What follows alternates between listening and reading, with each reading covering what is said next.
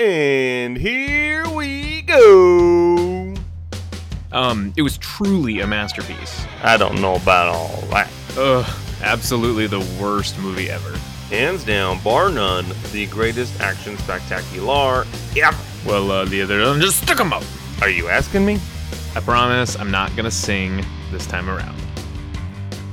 Welcome to Don't Be Crazy Podcast. I'm Justin Cavender, and with me, as always, Mr. Zachary Rancourt. Here we discuss and dissect what makes a film, past or present, absolutely amazing or just pure rubbish. All that we ask of each other is don't be crazy. Don't be crazy, Zach. Welcome to Groundhog Day. Thanks. That's how I should have said it. Welcome to Groundhog's Day. Hi, Justin. How are you? I'm good. You know, I'm actually really excited to talk about the movie Groundhog Day because this is what started, I think, the whole You football's day. it did because so a little backstory. So i always have called groundhog day i almost said it again i've called it groundhog's day like apostrophe s because it is that groundhog's day. It is punxsutawney phil's day. And uh, for some reason i have always called it that. And then justin uh, ever so politely pointed it out to me that it is singular groundhog day.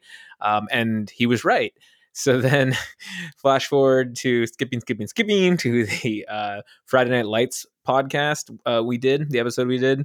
And I told him a story when I was playing high school football, and I had a really awesome game.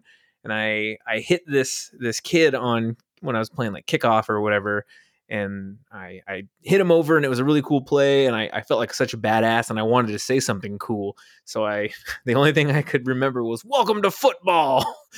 and it made no fucking sense. And I'm sure the guy who I laid out, he probably looked at me and was like, "You're an idiot." Um, even Keep coming, sweetheart. yeah, there you go. Keep 'em going, sweetheart. I'm drinking Mountain Dews, baby. And uh, so, so yeah, we kind of evolved it from there. So it's football day.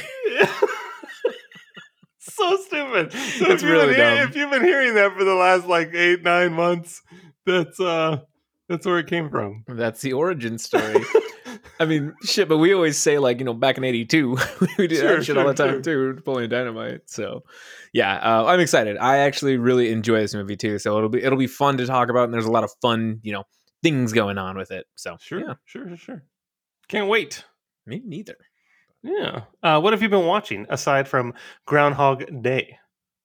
So I've still been playing a lot of Skyrim. Um, I think I beat it. really? Did you go to Um, the like the afterlife and like uh God fight damn with it! your buddies? Did There's you do an that? afterlife. yeah, you Uh, did, yeah. I beat the the big dragon Atreyu or whatever his name is, Alduin. Um, Sure. I beat him, and then um, I liberated Skyrim, and apparently I picked the wrong faction. I picked the uh, You're allowed to. It's fine. yeah. Um, I picked the Did Empire. you pick the Stormcloaks? Yeah, the Stormcloaks. Yeah. So, and then we we finally just uh, took um, Solitude. So that was kind of cool. And then right now I'm in the real estate game. I'm trying to look for a house, but it's uh Yeah. because I want to adopt children. See, and then um, Sure. but But I went- Skyrim property is a lot like Baltic and Mediterranean, where you, it's like two bucks or Yeah. four bucks. yeah, there you go. And uh, I went to Riften, and there's a mission where you have to go like I don't know, uh, strong arm a couple shop owners for some yeah, stuff. yeah, yeah. It didn't with work. The guild, the thieves It did- guild. yeah, it didn't work. And the girl was like, You don't intimidate me. So then I took my sword out and I started chopping her, and then all the guards attacked me. And then I killed guards, and and now I can't escape the guards. So I don't know what to do. You're fine. You can Oh, like pay yeah. like the bounty. You can like go to jail and pay the bounty. No, I, But- I've been trying. They keep killing me. I, I I I read online you need to sheathe your sword, like pull it out, sheathe it again, pull it out, sheathe it again, and then they'll be like, "All right, you want to go to jail or something like that." Oh, I have a lot of stars on my head already. Sure, sure. You got five, five, Five stars. stars, There's yeah. helicopters in the air. It's bad Yeah. news. There's dragons. Yeah, yeah. So you got to defeat uh, the dragon twice. Once at like the top of the mountain at the Yeah. throat of the world, and then you got to get on like you got to do like the dragon catapult thingy, and then you go into the other world, and then you have buddies fighting along with you to defeat him once and for all. Yeah, Did I did that that. part? Yeah, okay, yeah, I, then you I- beat I it. killed all that. Oh, I did. Oh, okay. Yeah. So would you say that there's no need for me to continue on, really? I mean, you don't have to, but the Thieves Guild story is actually really good. Mm, But you botched it, I guess. I don't get, know. like the Nightingale continue. armor. It's really cool. Oh well, one of the mods I have, you can uh you can create that, and so I created it. sure, that's cool. fine. You can do Yeah. that. Yeah, it's uh no, it's a super fun game. I I really love the mods that are involved in it. Uh you know, it's a 10-year-old game, so it's it's crazy that I'm playing it, but um it's fun. It it glitches a lot on Xbox um on my Series X for some reason. So I quick save a lot because I have learned the hard way that uh, you can lose a lot of your shit because your game wants to crap the bed. But Yeah, Anyways. that's interesting. so yeah, a lot of Skyrim. Uh, played some Call of Duty as well. Uh, played some video games with you. That was fun. And then um, I watched Breakdown, the Kurt Russell classic from Yeah. '97.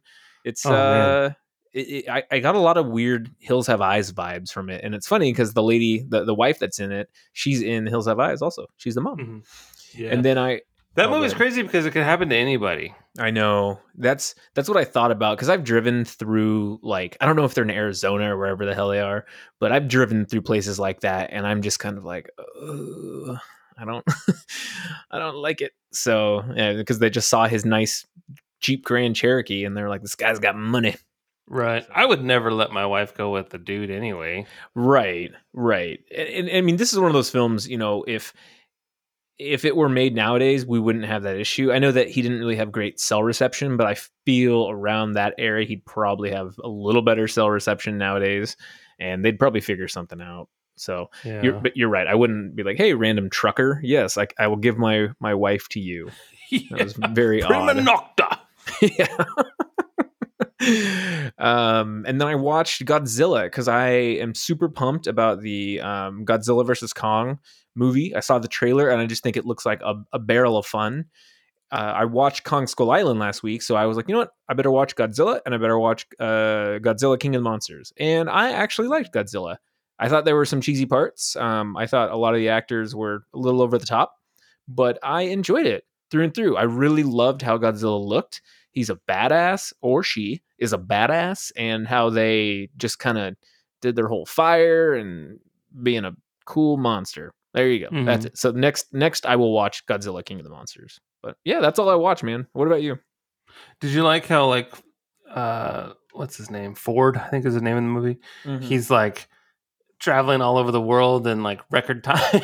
so I yeah I hated that. that. So that was something that was bugging the shit out of me. I'm like, he went to Japan and then he went to Hawaii or like the yeah middle of the ocean and then he went to Hawaii and then he went to God knows Ve- where Vegas like or Vegas Nevada or something. and then he went to San Francisco and I'm like what and the fact that he's just like hey I'm I'm military I'm gonna join you and they they took him on his word I'm like what don't you have to show like an ID or something like that don't you have to have a stamp a, a stamp to get in I don't know yeah.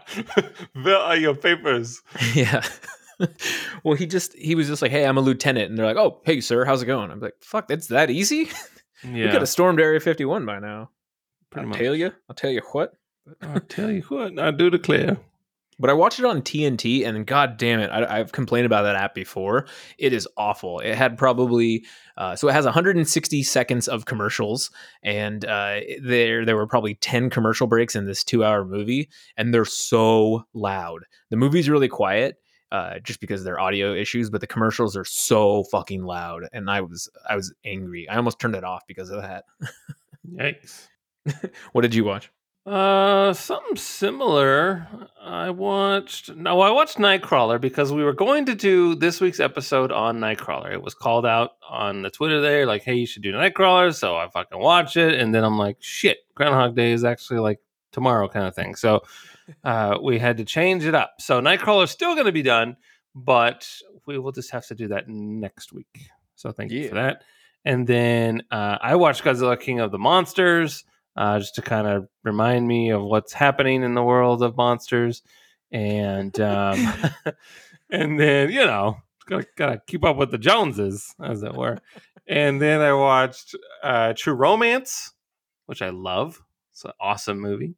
And I also watched Reservoir Dogs. Watched that on Saturday. Yeah, that was kind of my uh, I, I'd been playing video games all day, and I needed a like sort of a detox, and so I watched Reservoir Dogs. It's good. You got an ID or something that says you're 18? yeah, I feel like you need to watch the other eight Tarantino movies after that. yeah, exactly. It's a it's a lot. I mean, I ha- I watched Django quite a bit. At least like the first hour.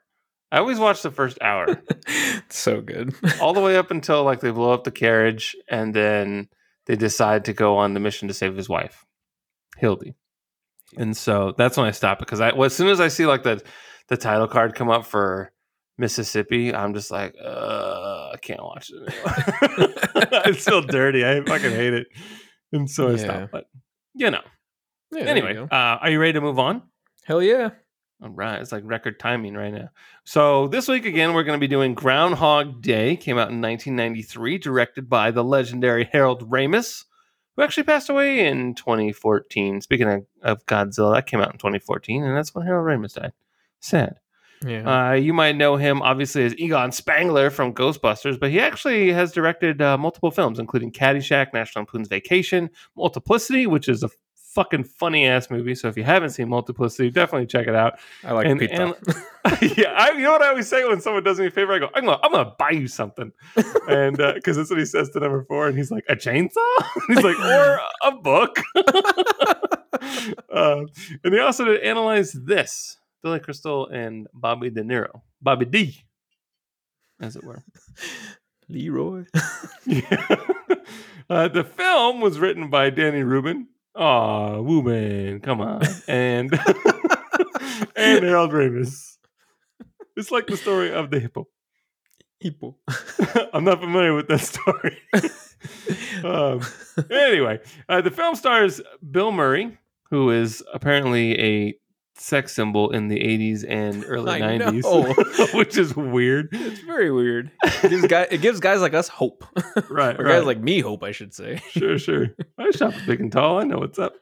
Andie MacDowell, Chris Elliott, who is one of the funniest human beings on the planet. He is Oh such an underrated God. comedian. I love Chris Elliott so much, and it's like a love or hate for a lot of people. And uh, I think he's brilliant, and uh, I love Chris Elliott. I think anyone who's seen Schitt's Creek knows that Chris Elliott is is just phenomenal. He's Yeah, so I think that- funny that in helps. that show. He is Sure. so funny in that show, but he's been in so many like amazing roles that we haven't. e- He's in Wagons East, right? He's in either like Wagons East or one of those movies. It's like uh, Cabin Boy or something like that. He is in Cabin Boy, but he's in a couple other ones. Yeah, he's so funny, and he's the tiny hand in Scary Movie Two. yeah, yeah. I don't even know what that is, but I'm, I'm gonna lick it anyway. I ordered gross. in for dessert. oh, Dave and I will say my germs when we're eating food. It's pretty great. Gross. Yeah. I mean, we don't touch each other's food or anything. We just like to say it. There you go. you know, that old chestnut. You also got Stephen Tobolowski. Tobolowski, I guess. Brian Doyle Murray and Angela Paton. Uh, as far as critical reception goes, I would love to show up, but my hand was stuck in my thermos. Hold, please. True story. There's a little loop and my finger got stuck. That's my mouse hand. I can't click with my, my other hand. Take my strong hand. exactly. so Mike Massie, we like this guy. Gone with the Twins, I guess is is, is a lovely little outlet. That's what it says. True story. This is the this is the the the Rotten Tomatoes there, and this movie is certified fresh. It's coming at a whopping ninety six percent on the old tomato meter. And the audience score is 88%. So people genuinely adore this film. But uh, back to Mr. Mike Massie. One of the rare cinematic occasions when extreme repetition only gets funnier. Don't I know it? Richard Propes from the independentcritic.com says a great comedy with a solid message that doesn't hinder the delivery of the comedy. Well, there you go. Yeah. Oh, we like we like solid messages, clear, solid messages. I don't want to think too hard. Yeah. Message. yeah, message like mail, motherfucker. Like, love that movie. Anyway, uh, there was I found one. I had to like dig deep. I was like fucking digging tunnels over here to find a negative review, and I found one from David Nusser from Film Reel Film Reviews. It says dot dot dot. The film's forgettable, padded out nature confirms its place as a promising yet disposable high concept comedy. Two out of four. Huh. Wow. Damn. Fifty percent. Well, they can go to hell. They can go to hell and they can die. yeah. That's uh that's brutal. I'm gonna have to disagree with you there, uh David. But uh anyway, uh, the budget for the film was $14.6 million. Opening weekend, it pulled in a whopping 12.5, and that was on February 14th, 1993. Perfect Wow. Valentine's movie. It And February is usually. Oh, I'm sorry, real quick. February is usually kind of a, a weird time for film. There's not many good movies that come out January and February. So yeah, interesting. Sorry. Right, are you finished? Can I, can I finish? Can I finish? what a creepy audience. As soon as you about this. The film grossed 70 million, 70.9 million in the United States. And uh, that's all I have because the worldwide gross is the same number and it's basically all lies. Yeah, there you go. What kind of trivia do you got? This movie has to be loaded with trivia. Oh yeah, so much trivia. Uh, so Harold Ramis originally wanted Tom Hanks for the lead role, but decided against it, saying that Hanks was too nice.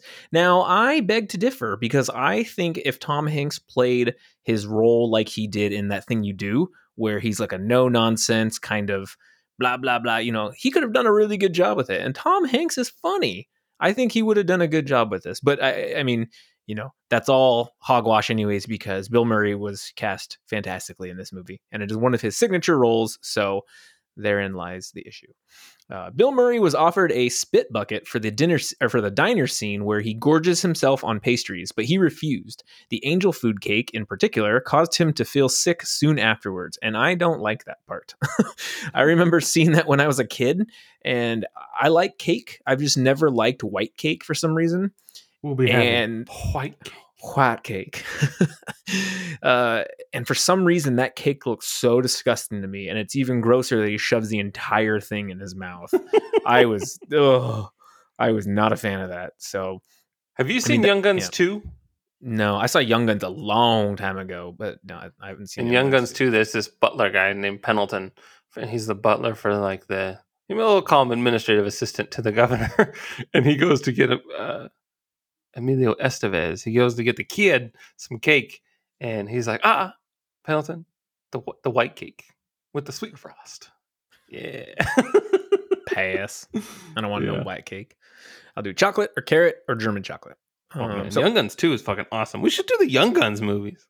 I, am not opposed. Um, famous. Yeah, I haven't seen it in a long time, so if it, if it's streaming, let's do it. So, uh, anyways, the idea of Phil reading to Rita while she sleeps came from Bill Murray himself. His wife drank too much champagne on their wedding night and fell asleep early, so Murray read aloud to her until he too fell asleep. What a sweetheart! Wow. While filming the kidnapping Phil scene, Bill Murray sim- or spontaneously improvised the line, Don't drive angry, don't drive angry, to cover the fact that the groundhog, which he was holding onto in his lap, was agitated and trying to escape by climbing over the steering wheel. And I noticed that. A moment later, the groundhog bit Murray's hand so badly he had to seek medical treatment. shit. Phil's a real piece of shit.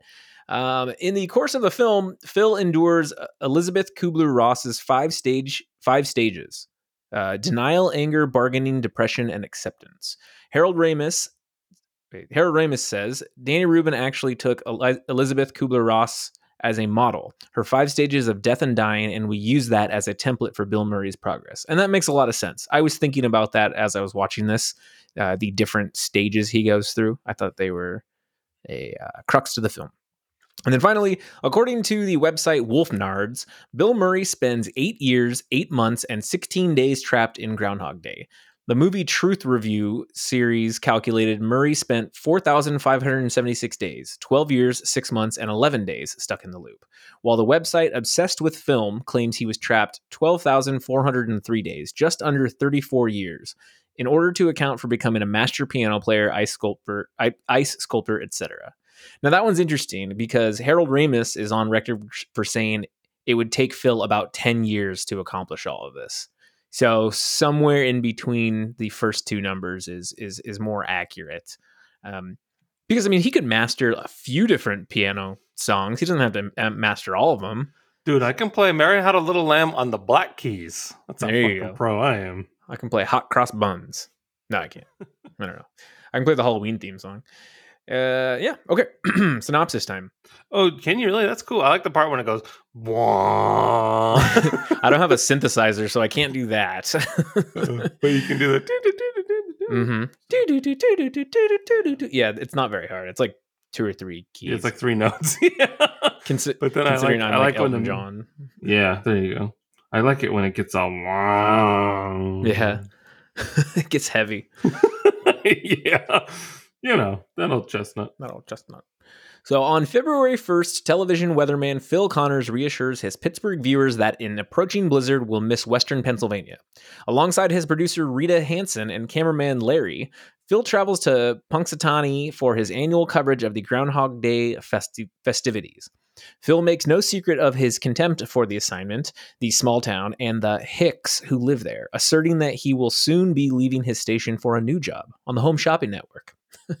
on February 2nd, Phil awakens in the Cherry Tree Inn to Sonny and Cher's I Got You Babe, playing on the clock radio. He gives a half hearted performance. Uh, reporting on the groundhog Punxsutawney Phil and the festivities. Despite Phil's prediction, the blizzard strikes the area, preventing all travel out of town.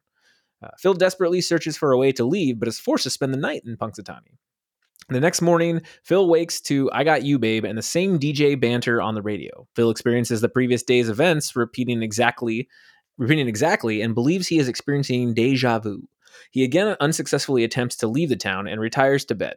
When he awakes, it's again February 2nd.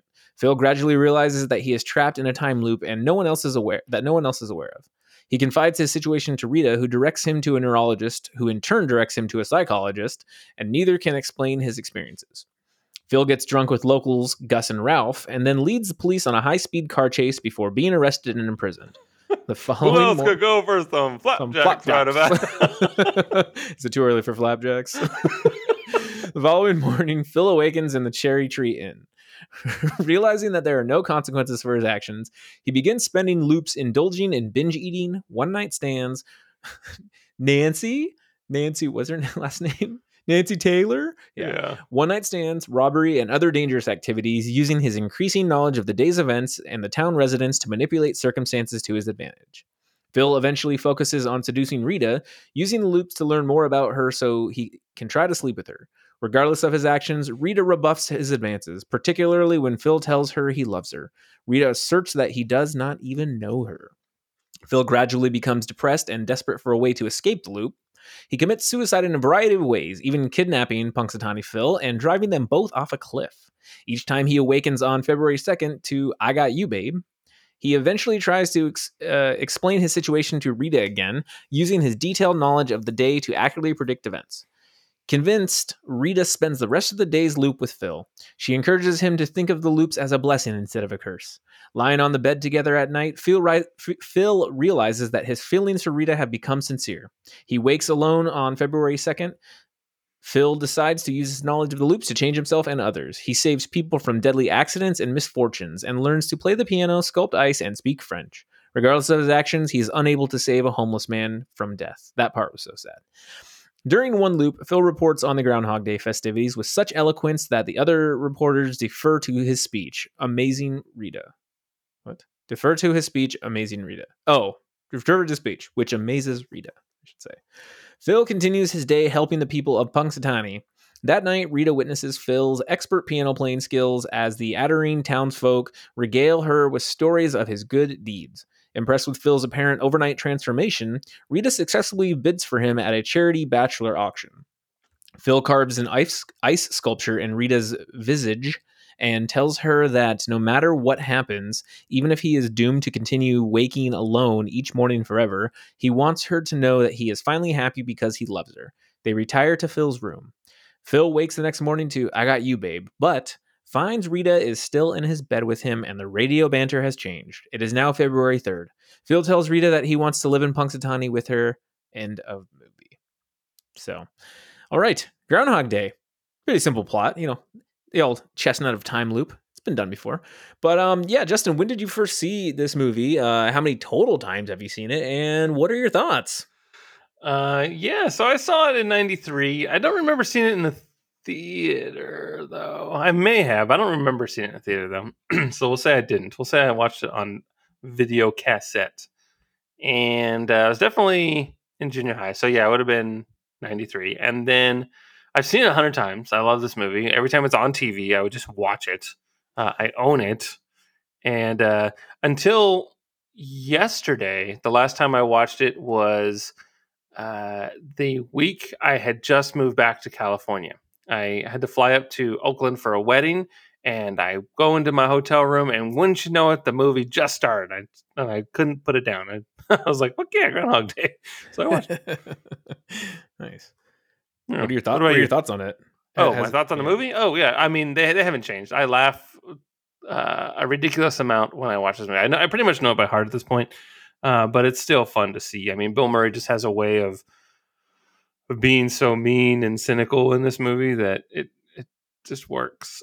And he's, He's kind of a- he's kind of a dick in real life, so it kind of works. Yeah. you know what I mean. So like, he's an interesting character. I mean, I've read so many stories where even when they did like the Ghostbusters reunion with uh, Entertainment Weekly, he was like three hours late, and everyone's just kind of waiting for him to show up. And then he comes in the room like nothing even happened. Like, hey, what's going on, guys? What an So asshole. that's just that's just the kind of guy he is, I guess. So crazy. Why do we why do we love his movies so much? He's a funny dude. he is very funny, and he just has such a dry sense of humor to him, but it, it, it just works in so many Right. ways. It's it's Yeah, he's- hilarious. He's brilliant. But yeah, for me, it's I, I don't remember the exact first time I saw this, but it was probably on like TNT or TBS or something like that.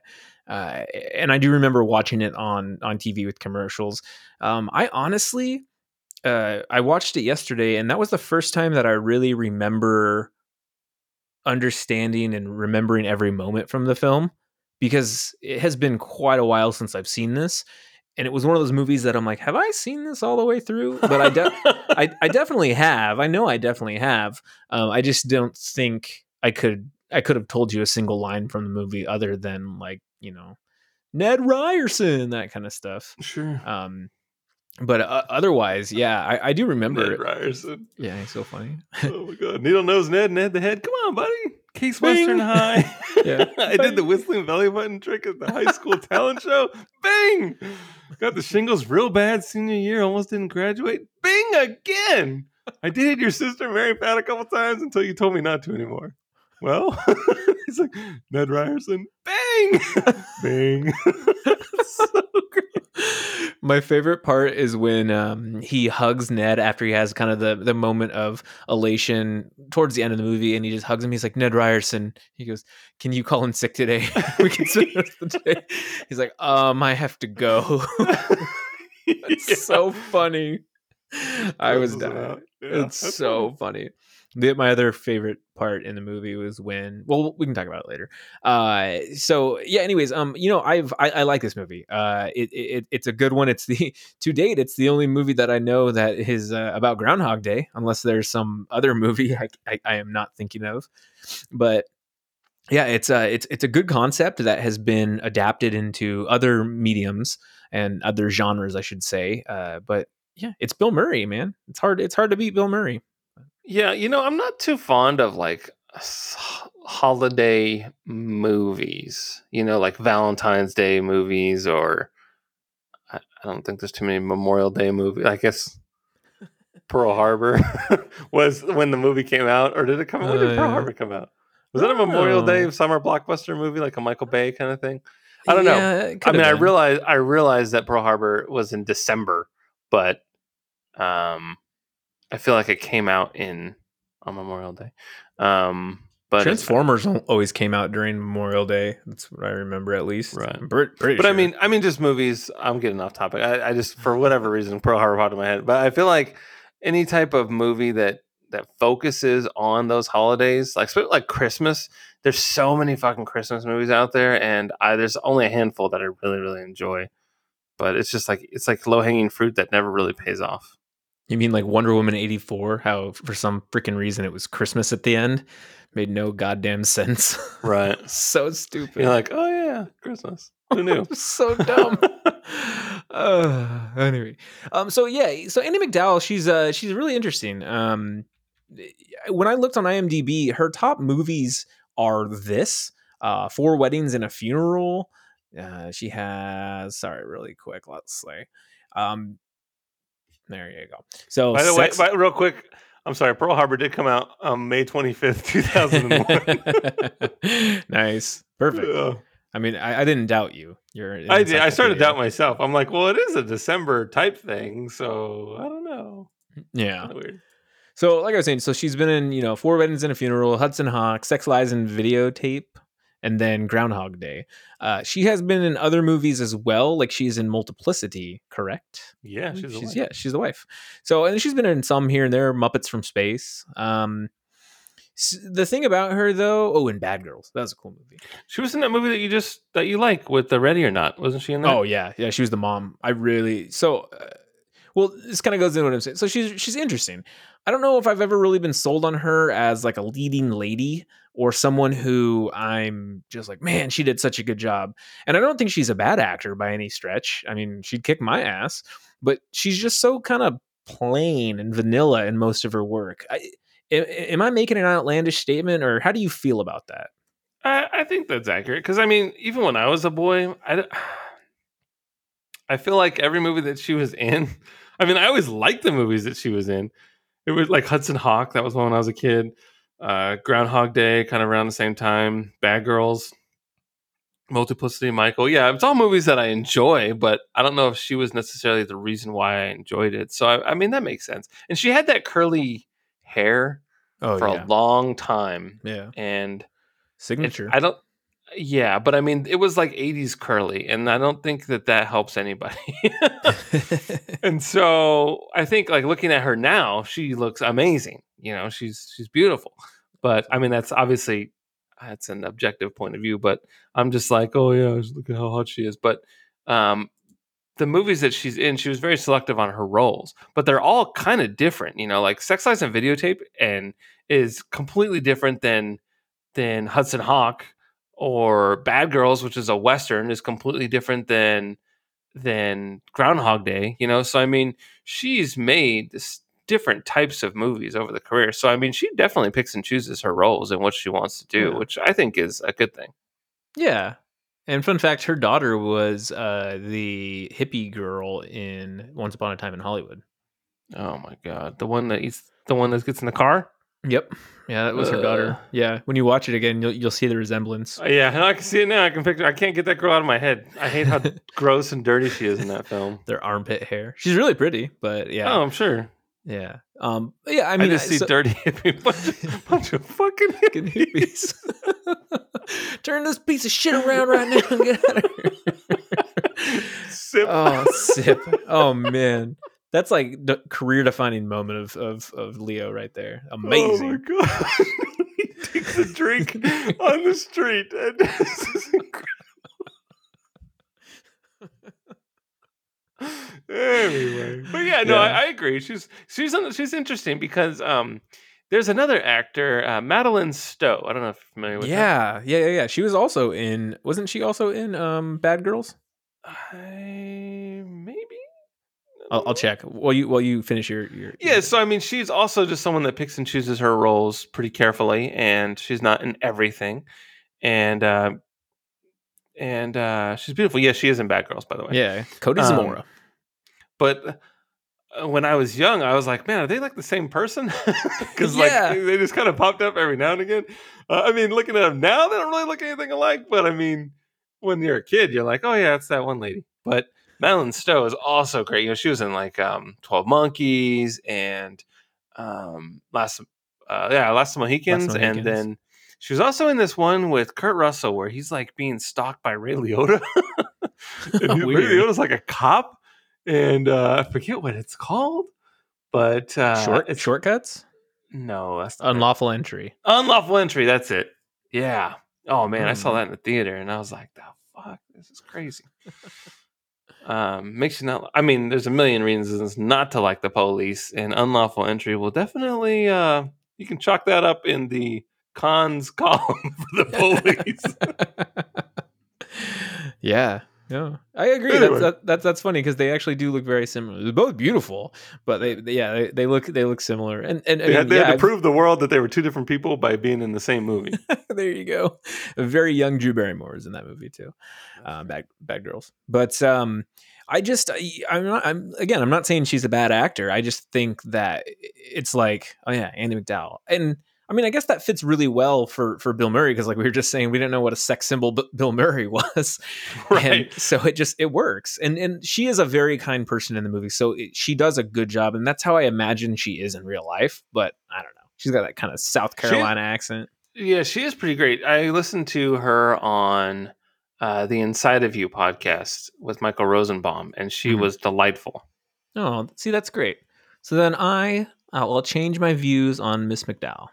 Yeah, I mean, I hadn't seen or talked about her since Groundhog Day, Yeah. and listening to this podcast, it was it was actually really brilliant. Like she goes kind of goes through what she's been doing for the last twenty years, and uh, she's finding a finding woman, uptown all the way. Nice. Good for her. So, well, okay, Justin, you know, what would be your worst Groundhog Day situation to be stuck in? Like, let's say you are Phil Connors, Phil, and um, and and you're you're stuck in this in this situation. Now, what would be the worst uh, type of situation for you? How long would it take you to realize that your life is on repeat? And what kind of stuff, you know, maybe would you do? so you know this whole punxsutawney vibe is not my scene like i can't do that oh, the closest thing i have to even equating to it is the town of leavenworth in washington I love Like, Leavenworth. i know most people do but when i got there the first thing i thought of was groundhog day i was It's like very, we're in- yeah. I was like, we're in fucking Punxsutawney right now. And everyone's having a good time. They're singing along. There's the Christmas tree lighting ceremony and and there's chestnuts. Those are a real thing. I had no idea what a chestnut was until I saw a guy with a cart selling them. And you know, it's it's got this this crazy vibe where everyone's got like some kind of like stein in their hands. It's really really a weird place. And I hated every second of it. And like I literally thought to myself the entire time, like, this is my nightmare. I can't I can't be here right now. I'm gonna pretend that there isn't a dog on my on my sofa because my brain can't even process that right now. But were you So- eating my chestnuts? yeah. So for me, just as from as from a locale standpoint, I would say that that if I got stuck in in the town of Leavenworth, I would flip my fucking lid, and I just can't can't do it. I hate all the. I'm so Grinch and bah humbug when it comes to Christmas that it would just freak me the fuck out. I couldn't do it, and I would know immediately. By the way, the second I woke up, I would be like, "Fucking groundhog, this is happening." I knew it. Gotta get out of here. And I I would I would try everything in my power to end it. Would and I realized that I would have to find it would be I'm the asshole and that I'm the problem. I would have to accept it and I would have to help everybody. And that would be even worse because I'd be like, God damn it. Would you do any of the illegal things that he did, like steal money or I don't know, test your limits on things? I don't know because I don't I don't think I could. I, I'm not a I'm not a thief. Yeah. And I realize that there's like, you know, there's no consequences and you're just gonna die and wake up the next day. But something about stealing is just always so dirty to me. I can't do it. Yeah. I uh, I mean I agree. That's I think you you and I both have that that moral compass. But I mean if you're in there for 10 years, uh, I I mean, mean I, mean, I can't. Yeah. yeah. exactly. I can't really say, but I mean, I think that I would start. I would definitely try the whole dating game, like just meeting people and getting to know them and know everything about them. I think that would be kind of fun, and then doing some sort of parlor trick where I'm able to tell everyone like their fortune. I could be Miles' fortune teller and and tell everybody what they what they know and things of that nature, where they've been. I think that'd be kind of cool.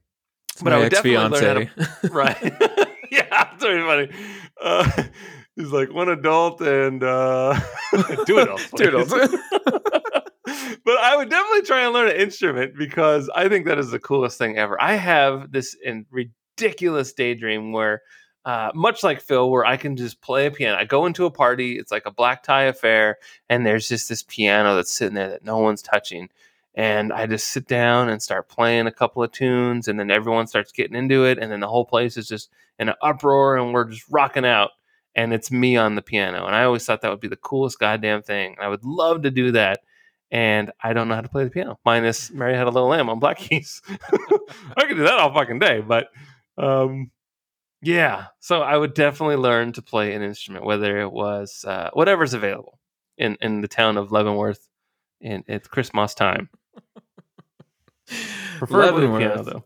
Man, I do like Leavenworth. I I think I agree with you though. It, it'd be hard with the small town vibe to to do it because you can only have that slice of cake, angel food cake from the diner so many times. So that would be weird. I like Christmas a lot. I don't like all the consumerism around it because that's what Christmas is, but I do like all the pageantry and all the magic. But Sure. but uh yeah.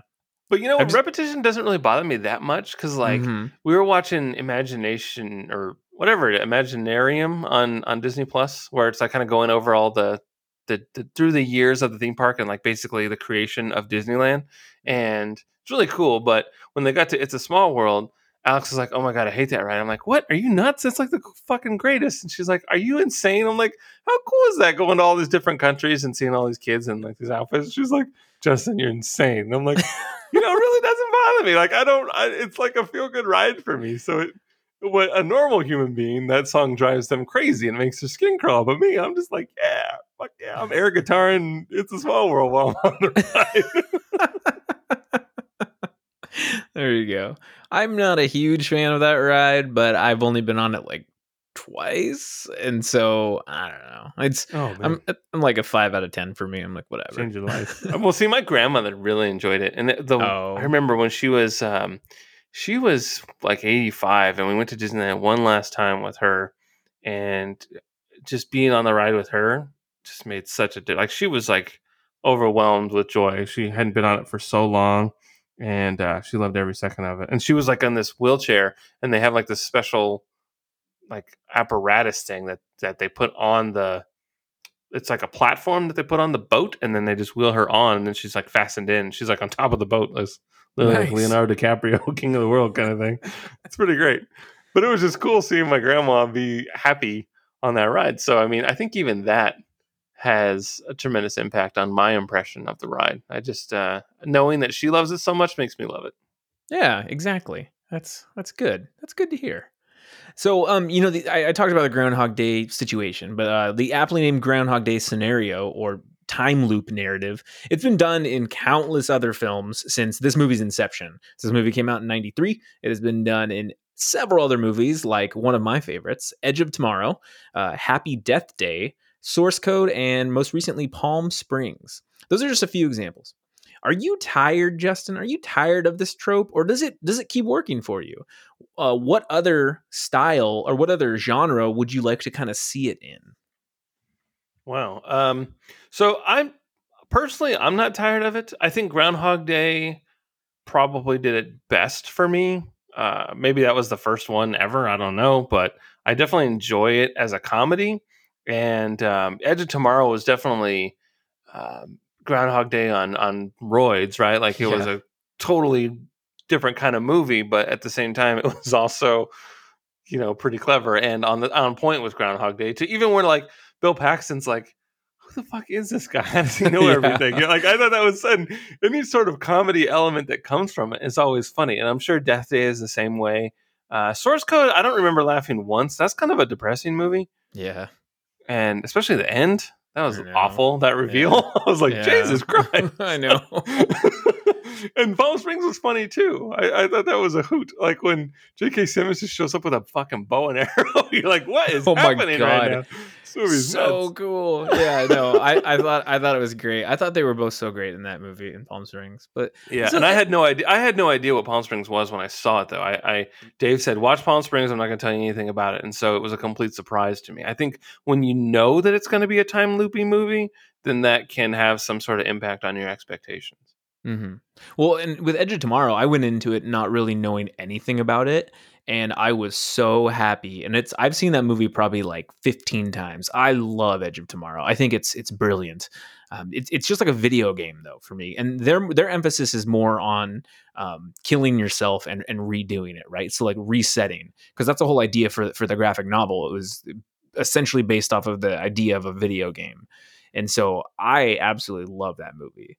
Um, and Happy Death Day has the same kind of premise. It was neat to see Happy Death Day as a horror film, but it's kind of like a dark comedy horror film because there's a lot of the, the comedic elements. But you're you're right. Like there's comedy in, in essentially all of these movies except maybe minus source code.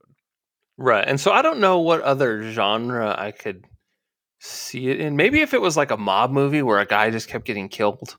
You know, like, Ooh, like that, a, that'd be cool. that might be kind of neat where he's he's being ratted on, eh, but maybe he didn't really maybe he wasn't really a rat and he was getting killed and he's got to find a way to to make it right so he doesn't get killed. I don't know. That might be interesting because all the horrible ways that mobsters killed people.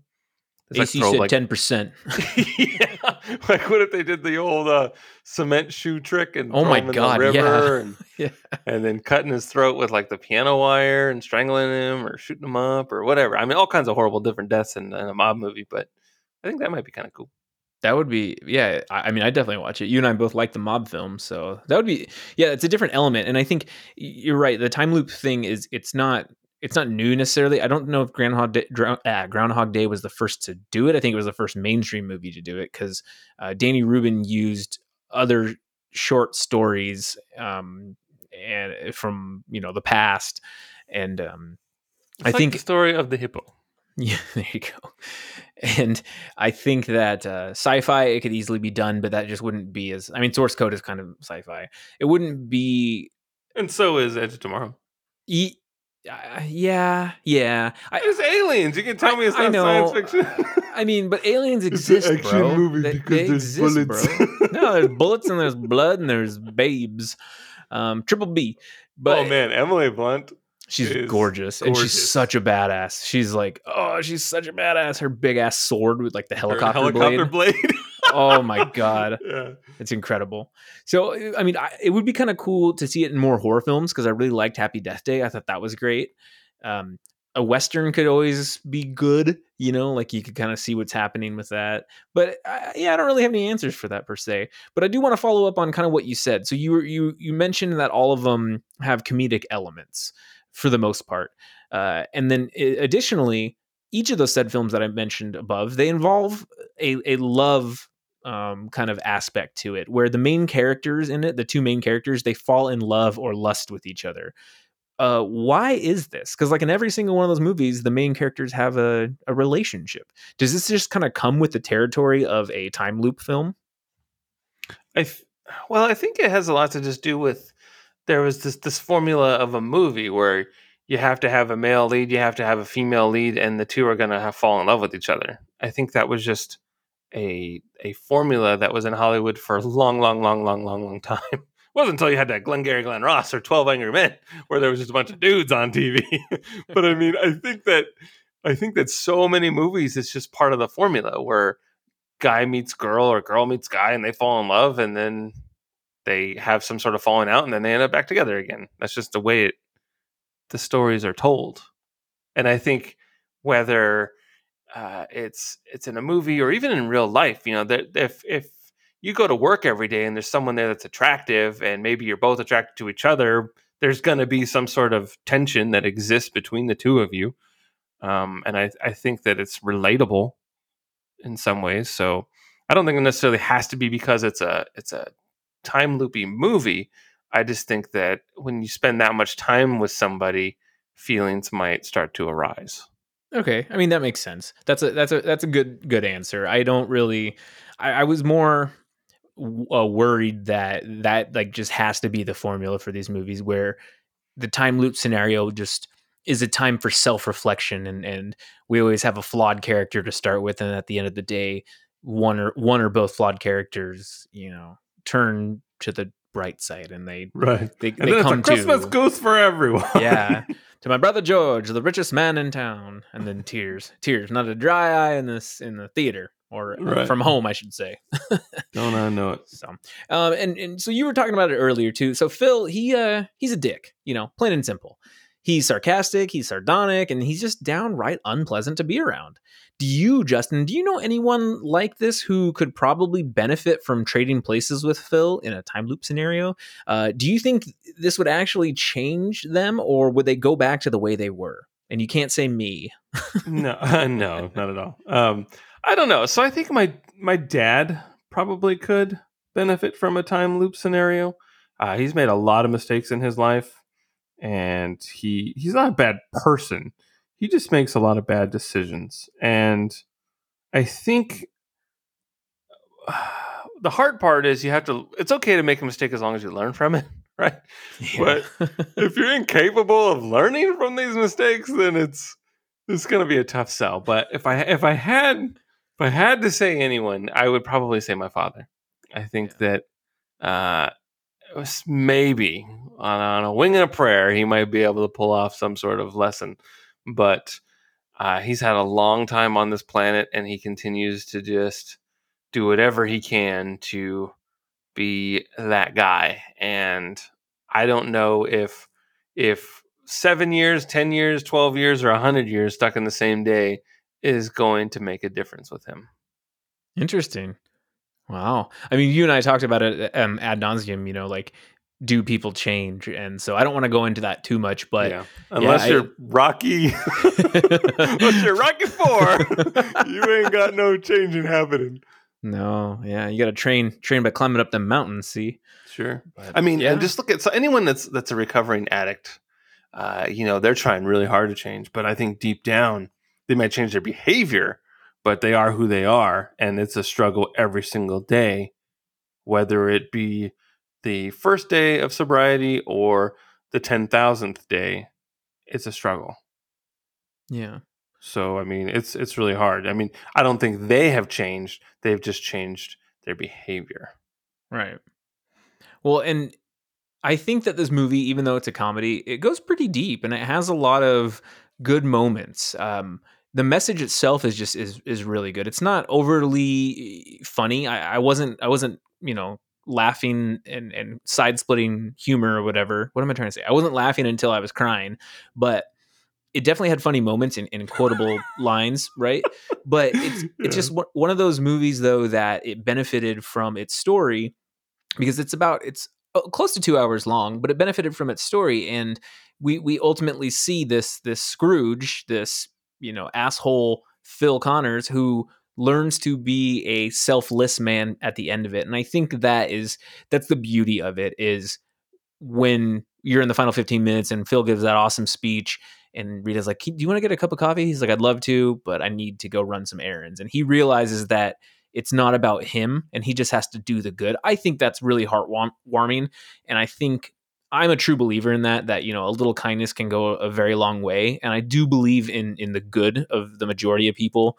It's just uh, sometimes it takes ten years to develop. So um, we'll get there. But uh, yeah, I, I, wouldn't mind being in this situation for like a couple months just so I could be a little little, little nicer. So sure. I, I, try really hard to be nice, man. I I want to I want to be nice. I want to be generous and I just want to do everything I can to make sure that I did everything in my ability to help somebody out.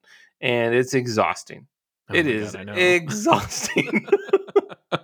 Holy shit! The, the, plus side, you sleep, you sleep very well at night. I'm not gonna lie, but you know, you mentioned you know it not being like ridiculously funny. Can you take a guess at what my favorite line in this movie is? Mm. Is it when the mayor says, shoot for the head. Don't don't hit the groundhog. that is pretty funny, but no, that's not it. It's when the old ladies are in the car and they oh. get a oh. flat tire, yeah, and the one yeah. lady goes, "You totaled it." what? what is... It's my favorite line because it's like it's such an exaggeration, but I can just picture like my mom and and her sisters and my grandma in a car, and they get in a flat tire, and then one of them say, "You totaled it." I like the random Michael Shannon cameo, and he's like WrestleMania oh, tickets. yeah, and then oh, when, man, he ki- when, he yeah when he kisses, kisses Rita. oh my god, it's so funny. I I love that part. My other favorite part in this is when he's playing the piano, and she's like, "You, this is your first lesson." He's like, yeah did you have any did your parents play music it's like no but my dad was a piano mover that was like, really yeah, funny I thought that was really funny. Yeah. Uh, yeah, I mean, there's there's little nuggets, and of course, I mean, you have to like Bill Murray's comedy, and, and like you said, he's just he's dry and he's just sardonic, and he just so. um but I mean, I, I really like Bill Murray. My, my buddy Matt is a huge Bill Murray fan. He like loves What About Bob. I mean, he'll he'll watch anything that he's in. Sure. So- I like what about Bob? The Yeah, um, funny. do you have a weatherman? Do you or a weather person? Do you tune into the news to watch the weather person? That's Uh, such a dated thing, right? I know. When I was younger, it was Steve Pool, but he has since retired. I think. Um, I don't watch the weather. I just check my app on my phone, and I'm my own weatherman. So yeah, it's like it's such a thing of the past now. Yeah. Well, and so this, you know, we just talked about how funny this movie is, or lack of funny. But despite the movie's hilarious nature, uh, is there some positivity that can come from the idea of enjoying every day and and just living like you were dying? Do you believe in this mentality of living like you were dying? And also, like, do you live by it? Whew. Um, so I I don't. I guess that the correct answer for me would be no. I don't. Uh, like seize the day, open the gates and seize the day for all you Carpe diem. yeah, exactly. Um, no, I I definitely enjoy every moment I am alive and awake, but I don't. You know, I don't. I'm not like a thrill seeker. I'm not a. I won't. I'm not like yes man where someone says, "Hey, let's go jump out of an airplane," I'll be like, "All right, yeah, let's do it." You know, like I'm not gonna. That's not who I am. But when I wake up, I smile and I'm excited to be alive, and I'm eager for what opportunities await, and I want to make it a great day. You know, I don't. I don't sit around and be mopey unless something horrible happened and I'm trying to find a way to deal with it. But I wake up each day excited for what opportunity exists. If that helps. Yeah, for sure. And I, so I- think it's kind of uh I kind of set a trap for you there. But I really think it's bullshit when people say like I'm living like I'm dying, um, because that's not. I don't think you really can. There will always be things that you maybe do or don't want to do, um, and I mean, there's a lot of stuff I have on my, and I hate the term, but bucket list. There's a lot of stuff I have on my bucket list, right? Uh, Mhm. but one one good thing that I have done, I'm I'm like a yes man, and I did learn a, a while back, like when I first moved to Seattle, um, just to start saying yes to opportunities and to make new friends and maybe go above and beyond and and talk to somebody who you maybe not would have talked to at work, uh, or yeah, pick up pick up a certain hobby that you've always kind of been interested in, or or maybe haven't you know batted an eye at and uh, oh boom now you love it. Uh, most of my hobbies have come from just saying yes so that's really cool and so in a certain sense i guess i i live every day to to the fullest but i do know that i have days that are just me playing skyrim and you know Trying Go to see find- the Jarl over there. yeah trying to buy a house from the jarl trying to become his thane We But got it- Baltic and we got Mediterranean Avenue there. so I I mean, I, I believe in the mentality, but I think it can be harmful at a certain time too, because when people don't realize when they they look at the bigger picture and they and and they I'm sorry, not the bigger picture. I'm I'm fumbling all my words tonight. I apologize. When they try to have these illusions of grandeur and try to do the biggest and boldest things they can, sometimes they forget about the ones around them and and the people who maybe can't do that or don't want to do that. And I know that my friends, sometimes when I get worked up in my travel and my escapades and whatnot, I need to stop and realize that maybe if I am to downplay someone for not traveling or not doing whatever, I need to stop and think about how they might react to that because maybe they can't travel because they have kids or maybe they can't go hike because they have a foot issue or something. You know what I mean? And, And, it's ointment there. well, and it's just like it's just like Instagram is such a interesting thing. I mean, I love my Instagram just because it's a way that I can produce um, images and, and adventures and stuff for for people. Not to be showy i'm not trying to show off. I mean yeah i'll do like selfies here and there but i'm really not trying to show off. It's it's it's just so i can show people what i'm doing with my life and, and let them know that it's okay to also love life.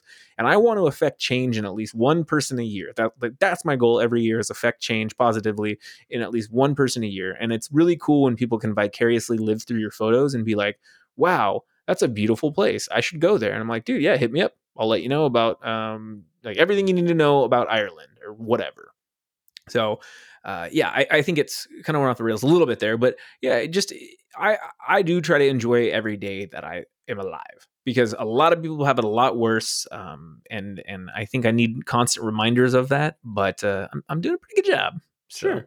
And and no two people are the same. I mean, you enjoy camping and going out into the wilderness, and I'm like, fuck that, dude. I'll go to Motel Six if I want to go camping. and Denny's. Yeah. Like I don't I don't get joy from that. And so right. uh, you know, I'll do something else, but I don't want to go out camping in the woods and Blair Witch get me. Fuck that. Don't- but you can still that. appreciate like the beauty of that and, and and just like you know being fortunate to live in in in an area that i live in i should say and you used to live up here where it's like whoa that's so pretty like it's just really cool so Right. Yeah. It's like, look at all them trees. You know how many cool buildings we could have if we just chopped all that shit down? look at all them buttons yeah, look how fancy you are. Look at all them buttons. so uh well phil you know he gets into some pretty wild shenanigans during his his time loop stuff he finds love he learns way too much about the townsfolk he robs an armored truck and he runs from the cops to name a few of his shenanigans all of those seem like fun moments yet in reality we also have to take the bad with the good phil encounters the homeless man who eventually ends up dying that evening now, despite his best efforts, Phil must continue on knowing that he will die each night no matter what he does. Very sad moment in the film. It really got to me. Uh, how can a person walk away from a situation like this? And Justin, how would you deal with this? Oh man, that's a tough one. I think I mean, I, I think at the end of the day, you know, you mentioned like the like the five steps of grief, basically, right? And I think acceptance. You know, at, at some point, he accepts that this is just the way it has to be. He doesn't want to accept it, but he does, and it would it would be really hard, man. I would be just like he is, taking him into the diner, getting him a nice warm meal, trying to to get him out of the cold. Um, and it would be really hard to to deal with that. I'd probably be crying every every night. I, Yeah. I hate I hate the idea of that it makes me really really sad. And to think that eventually, as the movie goes on, and he's at this big party while, while he's rocking out on the piano, is that when the guy's dying out in the street? I mean, I mean- yeah, yeah, He literally just leaves him. Right? I mean, he moves on, and that's that's kind of heartbreaking. I don't I don't know how I would deal with it. I, I have to assume that I would try everything that I could over and over and over again. And you know, when that when the I don't know if it's a doctor or, or a nurse, someone says, you know, sometimes it's just people's time to go, yeah. and that's really hard to accept sometimes. Mm-hmm. Oh, totally. It, it's it's it's you. You always want an like we we strive for answers and we strive for a way of maybe if I did this or maybe if this would have happened. I mean, this is a, a good example of he tried everything, and I think um, I'm reading. It's, this is anecdotal, but I'm reading stuff that said uh, there was about 25 different days that he tried to save him, and so you know, I mean, you, they show him doing CPR and everything, but some people just die, and I think that that is his acceptance of that is, yeah, like give him money or give him food or something, but eh, just showing him that little bit of kindness maybe was enough to to help for that day. And unfortunately, you just kind of have to take the cards that are dealt with you. I know that's a really kind of morbid thing to say, but there's not much else he can do. He's tried Right. it, so I, I would kind of be in the same way you know jazzing it up in the in the club just trying to remain happy at least knowing that or trying to keep your mind occupied i should say because it was probably in the back of his mind for sure but you got to keep yourself occupied that's how you that's how you can uh, not be so sad Sure. but um harold ramis have you heard of him do you know about this guy? Uh, yeah, he's a you know he was a living legend. Uh, very very sad about his untimely death in 2014. I think he was only like 69, maybe. He was, yeah, 69. Gosh, that's way too young still. So, um, you know, the man presented us with some of the most iconic films and characters of the last 50 years. Justin, what are some of your favorite moments, characters, movies from Mr. Ramis? My favorite Harold Ramis moment ever is in Ghostbusters 2 when they're in the courthouse and they decide to put on their proton packs and and handle the business and they go do re he goes he gone that is so fucking funny holy shit i love that and when um it all in the first ghostbusters when louis is being experimented on eh, because the police drop him off and uh, Janine's like, "Do you want some coffee?" And he's like, "I don't know. Do I want some coffee?" And Egon's like, "Yes, have some." then Louis like, "Yes, have some." Holy shit! Those two moments just make me laugh so much. God damn, I miss Harold Ramis. He was so funny, and um, I think even in the movie Stripes, I don't know if you ever saw that. He's no, really I, I know what it is. Stripes. I just never watched it. yeah, it's great.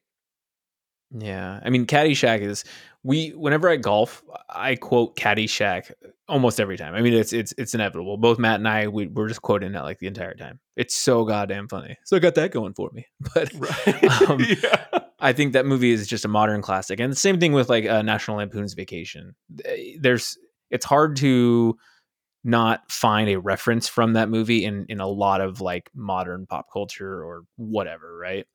But uh, yeah, Groundhog Day is one of his is one of his best gifts, and Multiplicity I think is is one of his underdogs. That's a a lesser known amazing film that he directed, and he did some episodes of The Office too. So the man the man knew comedy, and uh, he's greatly missed. Um, in terms of an actor, yeah, sure. I mean, Ghostbusters, he's incredible, and then I, I just like all of his cameos and things. He has a lot of little cameos in stuff, and I, he always plays like a doctor for some reason, but he's good. Um, I you know his son is it his son? No, that's that's Ivan Reitman's son. Never mind. But uh, yeah, very very sad to hear him. Uh, makes me want to watch Ghostbusters again. Actually, Right. Yeah. The funny thing about Multiplicity is, you know, that was in '96. It was the summer of '96, and that same time is when they cloned that sheep, uh, Dolly. You know, I don't if you remember that in Scotland, Mhm. and it was all in the news that they were trying to do this and cloning was going to be a thing, and then fucking like, you know, six months later, there all of a sudden there's this, there's this movie, you know, like oh man, it's like. Check out this cloning thing. This is real. we know we got we got four Michael Keatons. This is incredible. it's too many Michael Keatons for you. Yeah. yeah, but miss him. Uh, but he uh, he presented us with this awesome gift that we can talk about on our amazing podcast. So Sure. um, yeah, man. I mean, that's all I really have to say about uh, Groundhog Day. Um, my favorite, mo- like I was saying, my favorite moment from this movie was probably uh, when he. Oh man, what would be my favorite? I don't know. I don't really know if I have a favorite. mine, mine are when Chris Elliott is like dancing and then he goes to put his arm around the girl Yeah. and then she pushes him away. Or when he leaves the tip and then when she looks away, he grabs the money back. He's what an he-. He's so funny. I love Chris Elliott. He is hilarious. And in Schitt's Creek, he's like the exact same character. Oh, yeah. Oh God, he's rolling. he's, shit. rolling shit. Yeah, so freaking funny. But uh, yeah, I I agree. So, uh, what are your what's your letter grade and final thoughts on Groundhog Day? Uh, For a comedy, I give it an A. I think it's absolutely hysterical, and it's it's yeah, it's 1993, but when I watch it, I it feels very uh ti like timeless. Like I mean, I get that it's it's very 90s and and that's fine, but when I watch it, I immediately just teleport back to 1993. So it's like the first time watching it all over again. I absolutely love it and I adore it, and so it's an A for me. Cool. Yeah, and I think so. I mean, as a as a movie as a whole, it's probably like a B plus for me. But as a comedy, it's probably even lower than that. Actually, it's probably like a a B minus. Um, I was laughing. I just I- maybe I thought it was funnier when I was younger, but I really like this movie. Um, it's just maybe not top tier A for me, but yeah, this is definitely a good movie. There's there's no doubt about that. But I think it's a B plus for me. So I'm not Mister whatever two out of four stars that he gave. Oh, I'm, you're uh, pretty close. I'm 88%, bruh. That's pretty high. Those are good chances, bruh. So, um, yeah, that's it. That would be a waste of time. Yeah. Well, that's all I got. Uh, want me to take us home tonight? Yeah, bring this tugboat ashore. Gotta. Uh, okay, so thank you for listening to the Don't Be Crazy podcast. Remember to follow us on Twitter at DBCrazyPod. Uh, Justin has a Twitter. It is Edgy Armo. Um, Race Wars. yeah. Holy shit. We need to be Oh. ready. Oh, that was bad. and uh, Fast. Oh yeah, sorry. That was that was a Fast and the Furious quote. Not to be confused with anything else. And uh, and then I have a Twitter. It is Zach Dale sixty. you can uh, share your thoughts with us and we will discuss them on our show. We have a lot of awesome comments and feedback from friends and family and fans, Triple F. And uh, it's been great. So thank you. Keep them coming. Um, you can, uh, let's see, I just said that. You can tell us what we should watch for our next episode. Please also be sure to check out the Geek Legacy podcast with David, Randy, and Justin. Uh, a lot of fun. They just talk about a lot of geekiness, and it is great. And then, as well as a Pixelated podcast with Stephen K. James. and all they do is talk about Skyrim. It's fantastic. So uh, just please remember don't be crazy. Thank you for listening. Thank you so much. You're the best.